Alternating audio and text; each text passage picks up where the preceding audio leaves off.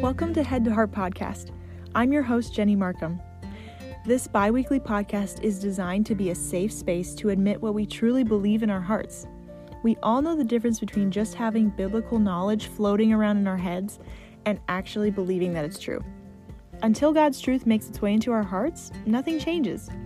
We'll be doing a mix of solo episodes and interviews with friends who have experienced the freedom that comes when head knowledge becomes heart knowledge. We'll talk about overcoming lies in our relationships, mental health struggles, and the way we see ourselves.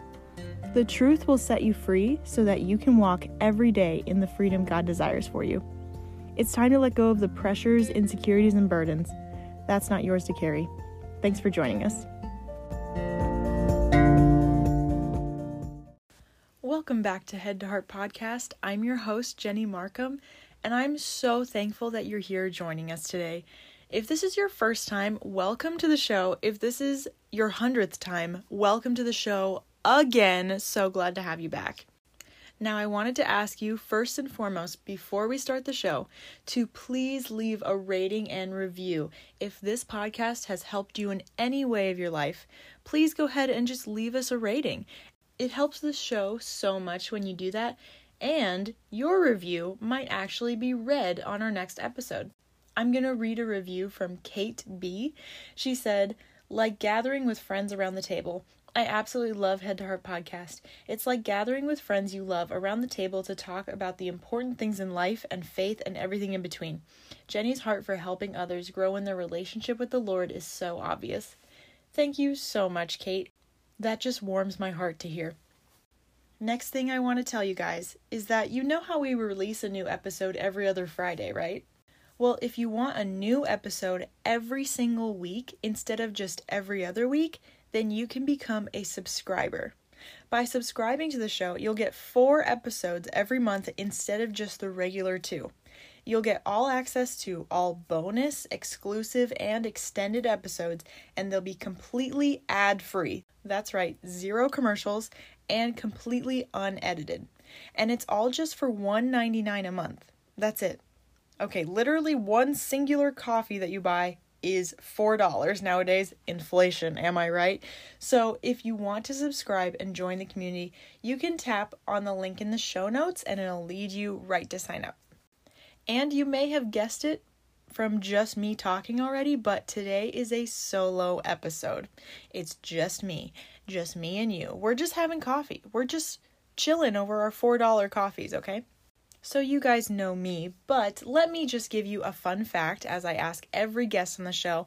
I'm going to give you a new fun fact about myself.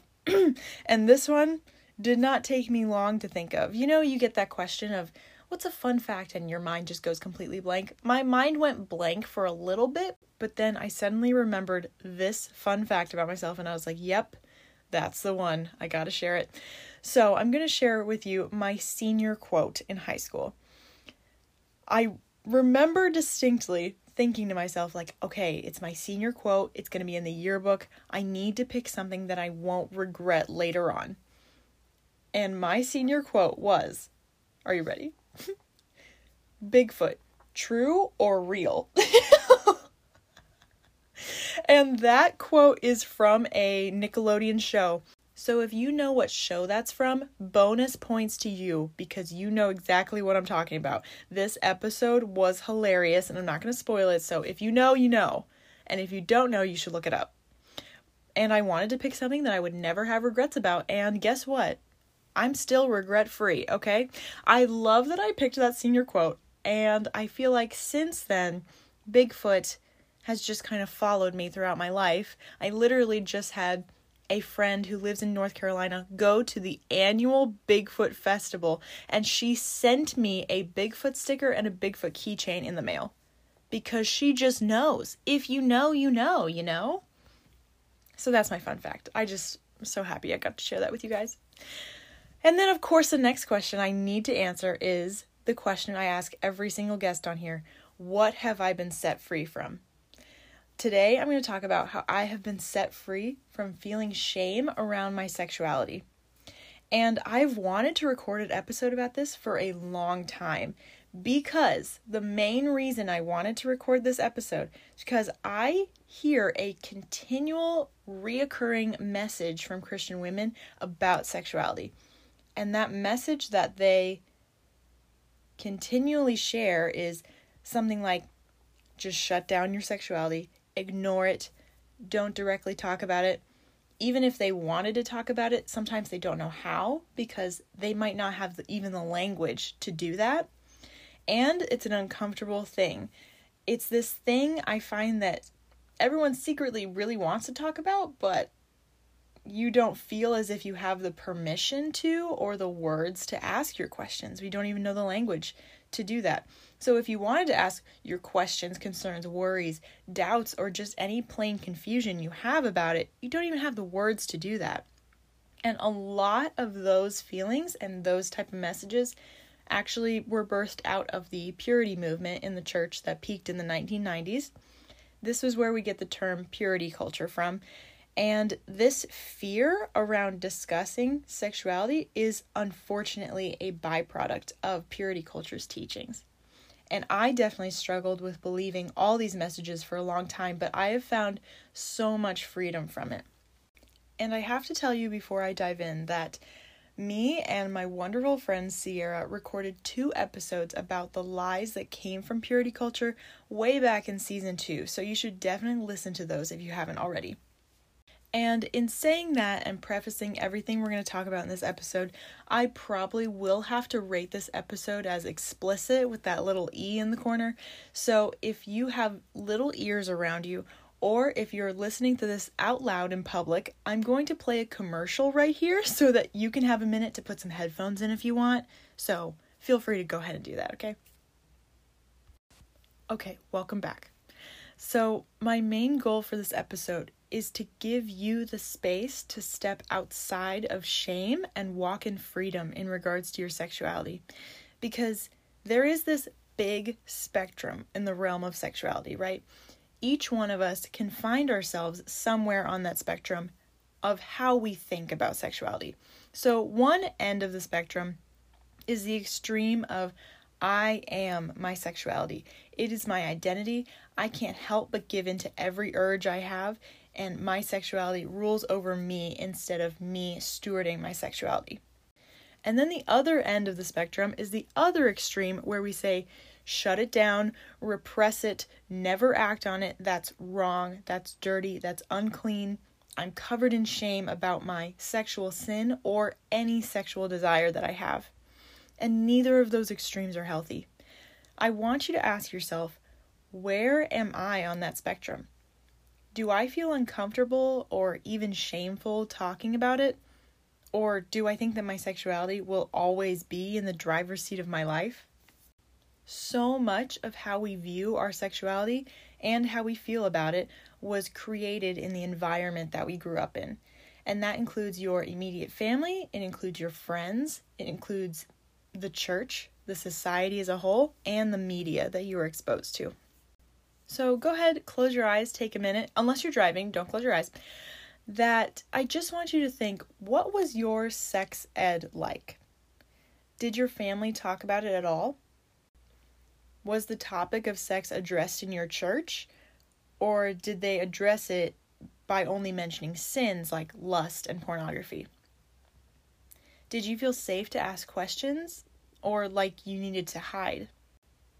You may think, well, you know, in my case, it was never actually brought up. I didn't hear anything about it. It was never talked about in my family or with my friends. In environments where a certain subject is not talked about at all, even that silence can foster some kind of shame because it communicates to the kids that it is not welcomed or safe to bring up because we just do not talk about that. Growing up, I was met with a lot of silence about the topic of sexuality it wasn't really mentioned. and that silence created a vacuum of shame for me.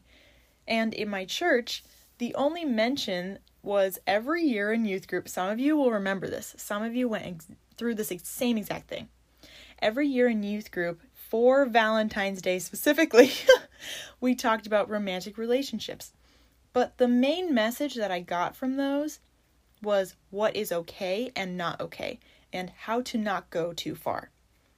But that doesn't really apply to you if you're not in a relationship, and I was not in a relationship at that time. So I never talked about it. I felt embarrassed about it. And worst of all, I thought that sexual sin was somehow way worse than all other sin, like you could never truly recover from it, which kept me paralyzed in fear. Looking back, I can see this pattern in my life that any teaching I really got about sexuality was very basic, purely biological, or it was rooted in fear. It was what not to do, how to not, and why you shouldn't. and it wasn't until I came to college that God started showing me his true heart for sexuality and that there actually was so much freedom in it.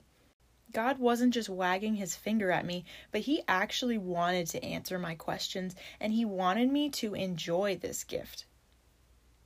It was like I was realizing this shame I felt wasn't actually from God. Shame wasn't keeping me safe, it was just keeping me afraid. Avoiding discussion about sexuality was not keeping me pure and innocent, it was just keeping me confused and naive. Dr. John Thomas, who teaches human sexuality at Liberty University, says sexual education is something that needs to take place over the course of a lifetime, that this is something we should always be learning.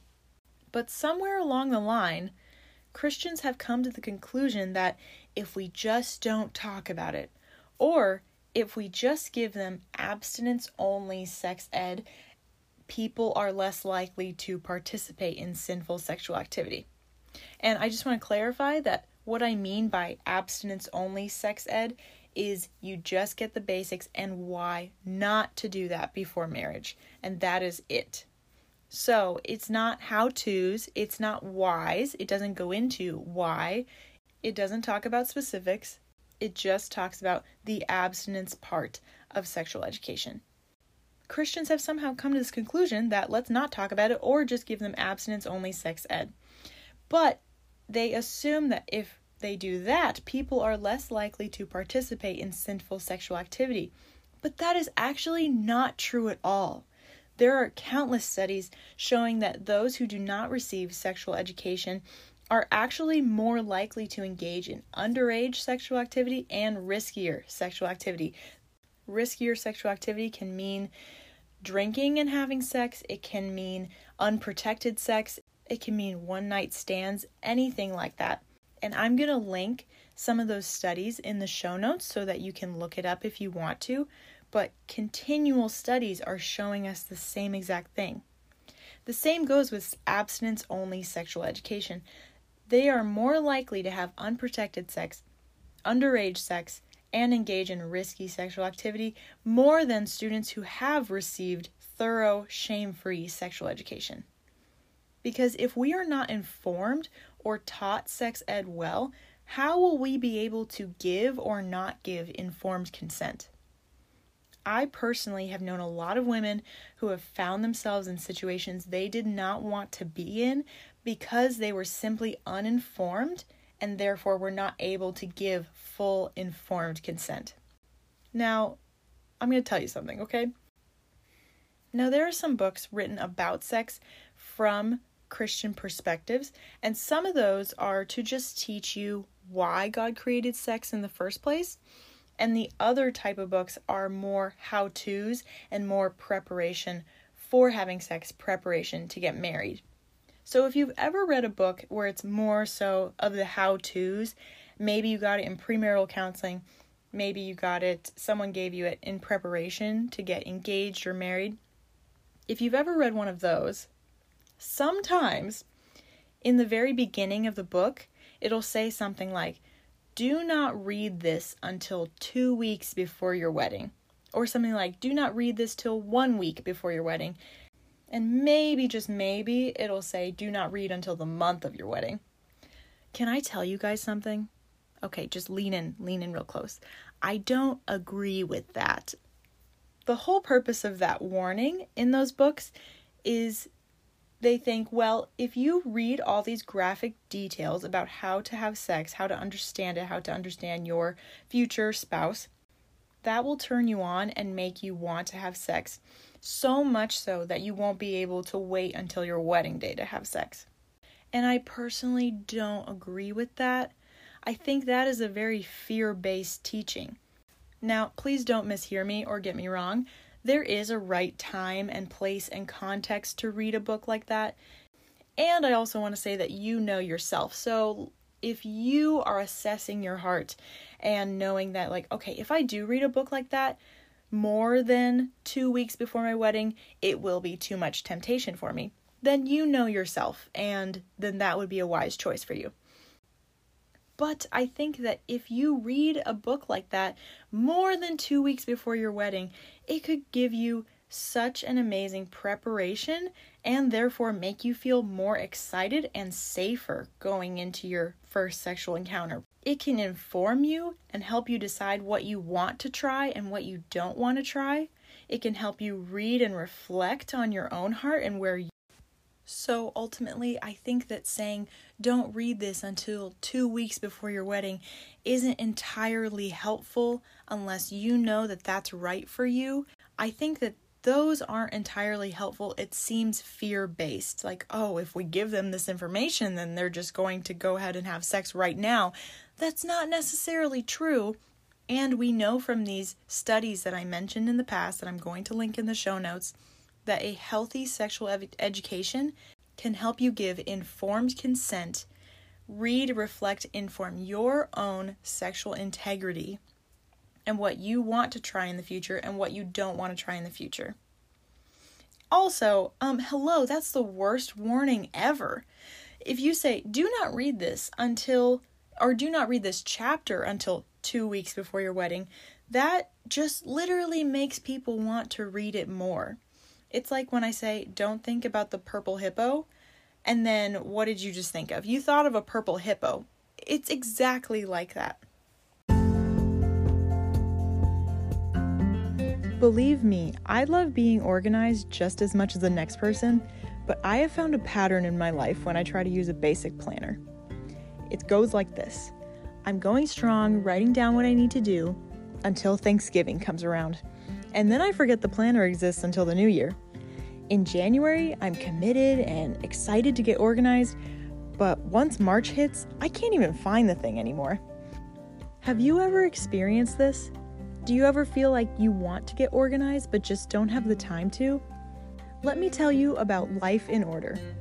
Life in Order is a business that makes 100% customized bullet journals to help set you up to thrive in your goals, business, relationships, and personal growth. My bullet journal has been a game changer for me, and the best part about it was that it was already set up for what I personally needed in my life. Now I can keep track of how much water I drink and how often I'm journaling. I also requested to put a page in there specifically dedicated to honeybees because who doesn't need more honeybees in their life? You can find Life in Order's products on Etsy.com today to get your own bullet journal set up for your unique lifestyle. You can also use the code Jenny15, that's J E N N Y 1 5, to get 15% off your personalized journal today. So I highly encourage you Take initiative to order one, and your future self will personally come back to you of today and thank you. Now, remember where you thought you were on the spectrum of how you think about sexuality? No matter where you are on that spectrum, I want to give you the truth about what God says about our sexuality.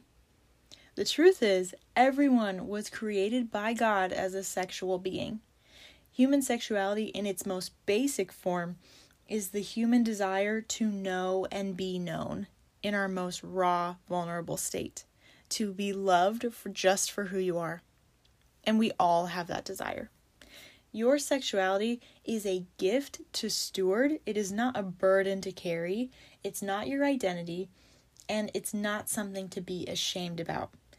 It's not God's will for your life to live in shame. It never will be and we all have sexuality whether we are currently sexually active or not.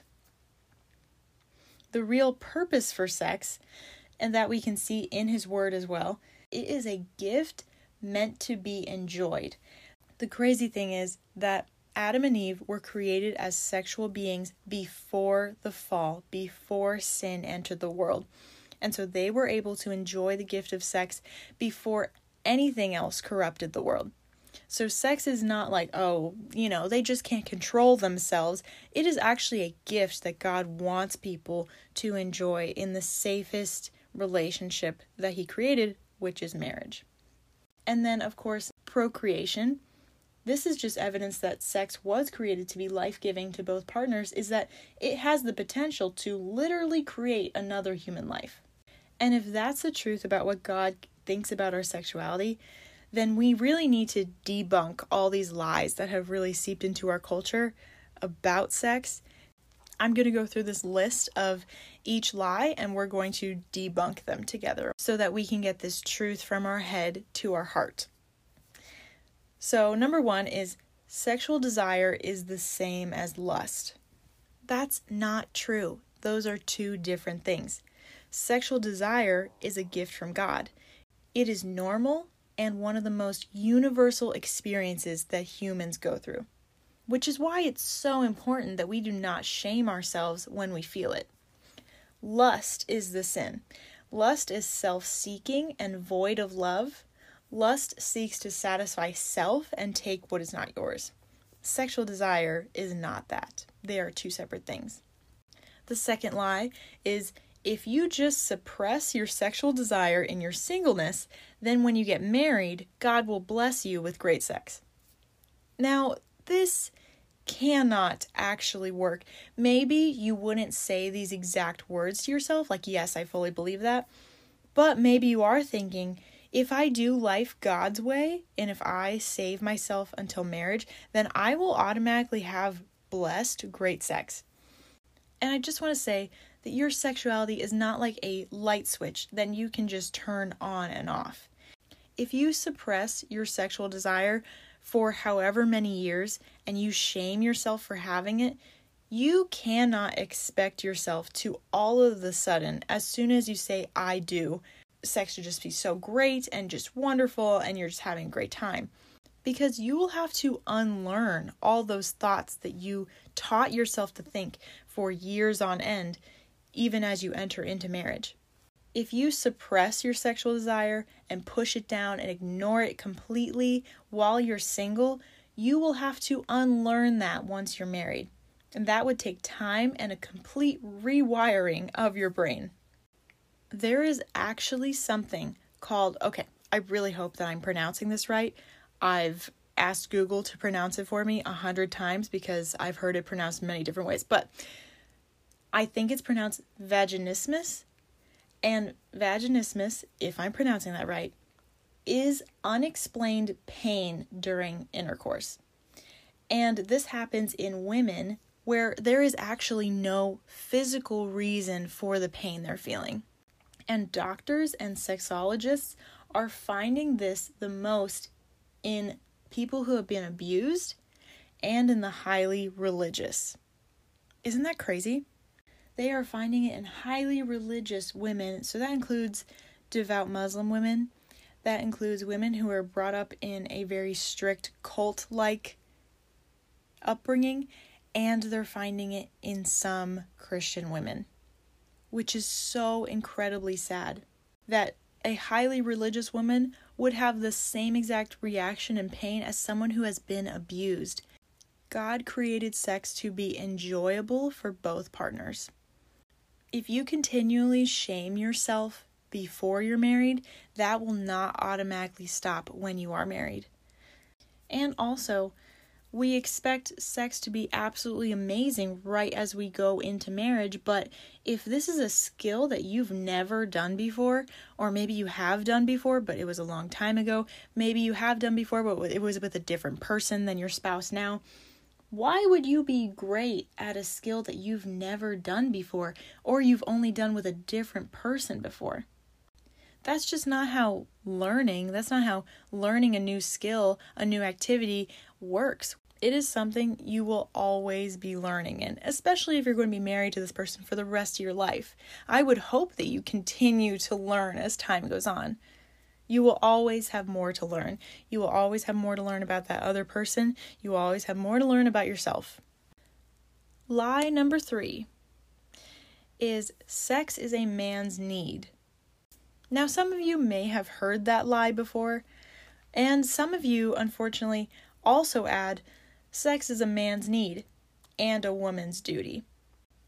A message has somehow been given to society that the husband needs sex, and if the wife doesn't give that to him or give it to him often enough, that will lead to him turning to pornography or an affair because his needs have not been met.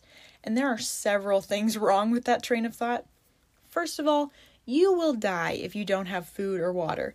You will not die if you don't have sex. And I have come to the conclusion that it is either a you could call it a need, but if it is a need, it would be a need for both men and women, or it is just not a need in general. And this message is incredibly demeaning towards men. It is ultimately saying, you know, men just can't help it. They're just a product of their urges.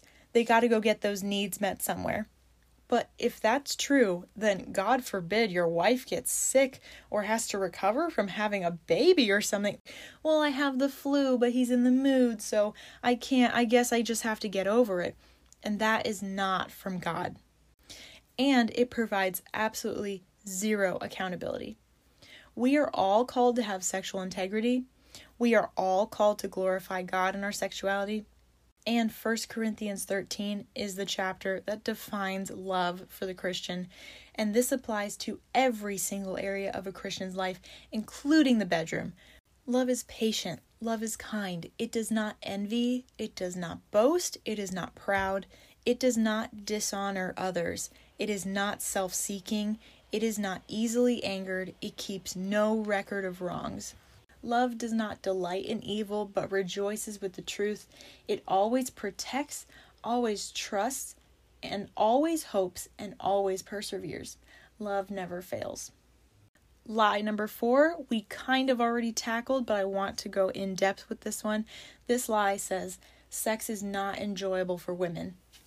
Now, I'm going to give you a list of resources at the end of this episode for anyone who wants to dive deeper into this topic, but sex is not supposed to be painful for the woman. It's not supposed to be painful for either of you, but I feel like women sometimes hear and accept that pain is a part of intercourse, and I just want to tell you that is not normal.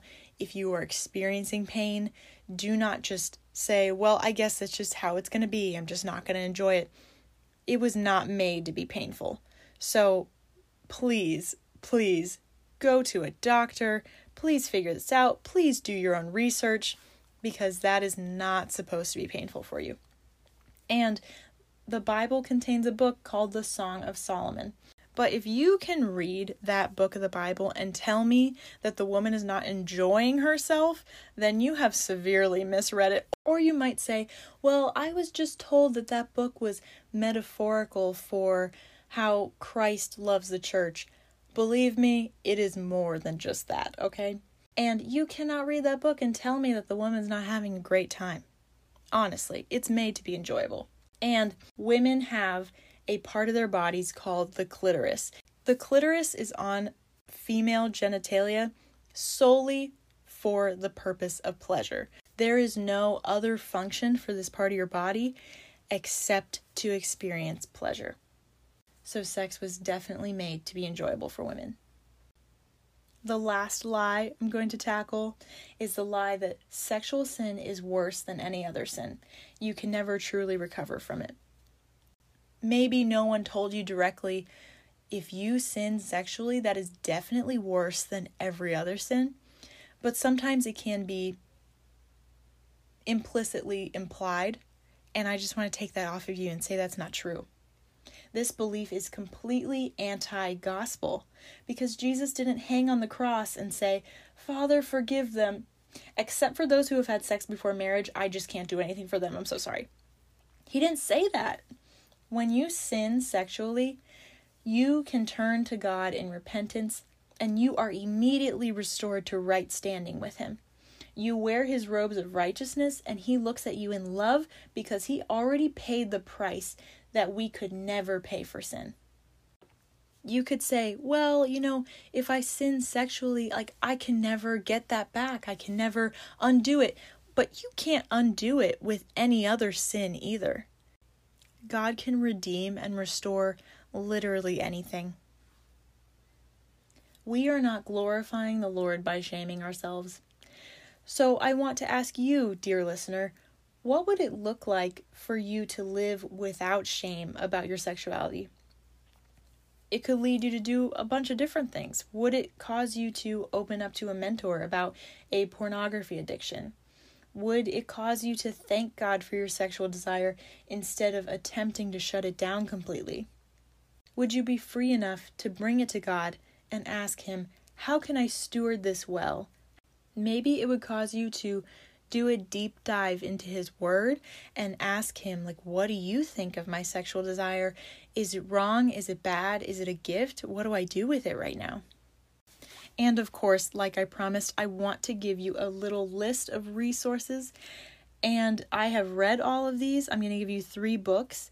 There are, of course, you don't have to read a book. There are a lot of other resources too. There are a lot of podcasts. There are a lot of awesome resources out there but I'm just going to give you three books that I've read that I would just want to say I don't agree with absolutely every single thing in each of these books, but each of them have enough valuable information that I would highly recommend you read them. One is the book Come As You Are by Emily Nagoski. This book is all about female sexuality. One of my favorite things about this book is that it sends the overall message to women that you are normal. And she debunks a lot of lies that women have been told about their bodies and about sex. That book is a little bit sciency. If you are into that and want to learn more about the female body, I would say it's really good. The second book is called Sexless in the City by Kat Harris. Kat Harris wrote this book as a single woman trying to figure out what does God say about sexuality? What have I been taught by the church that's wrong? What have I been taught by other people that's wrong? What does God say about it? And she's figuring all that out as a single woman. And this book has some amazing journaling prompts at the end of each chapter. And then the third one is called The Gift of Sex by okay, I don't know their first names, but a married couple wrote this book. And so I just said it's written by the Penners because Penner is their last name. So, this book is great for discovering God's purpose for sex and his intention for it, and then also how to's. I think it was mostly mainly written for married people. It does get a little bit graphic because it has drawings in it. so, it was originally written for married people, but it can be used if you are engaged and preparing to get married in the future. And I just want to say I would love to do a Q&A episode on this topic, possibly for a bonus episode. So if you have any questions you want to send in about this topic, you could go in any direction with those questions. You can go ahead and direct message those questions to head to heart underscore podcast on Instagram. All questions, of course, will be kept completely anonymous and I would love to just answer them. And if I get enough questions, then I will totally do an episode on them. Thank you so much for tuning in. Thank you for listening. I pray that your heart is open to just discover what God says about your sexuality and remove any shame that you feel from that because it is not God's will for your life to remain in shame in any area. So take this to heart and run with it. Do your own research. I will list all of the things that I mentioned, including the resources, in the show notes, and I'll see you next time. Thank you so much for listening to this episode of Head to Heart Podcast. It's a joy to record them and a joy to have you listen. If you have any topics in mind you'd like us to cover, go ahead and send us a message on Instagram. The handle is head to heart underscore podcast. Make sure you subscribe as a way of making sure you never miss an episode. And if you would be so kind, go ahead and leave us a rating and review on Apple Podcasts. It helps out the show so much when you do. We'll be releasing episodes to you every other Friday, so stay tuned and thanks for joining us.